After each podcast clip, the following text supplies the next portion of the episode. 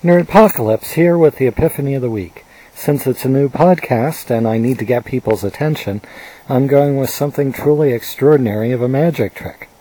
Next time you lose something, your wallet or keys are the main ones for me, go in each room you think it is and wave your hand in front of your face as if you are cleaning a pane of glass and look in each direction and clean it off as if you're cleaning a pane of glass.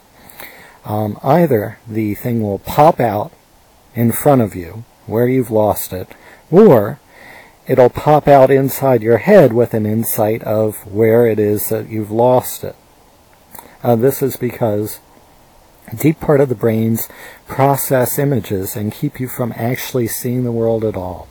Resetting these structures by the interrupting the visual field with the hand in front of the face basically hits a reset button.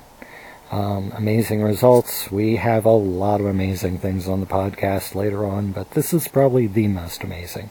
Have a wonderful week. Thanks.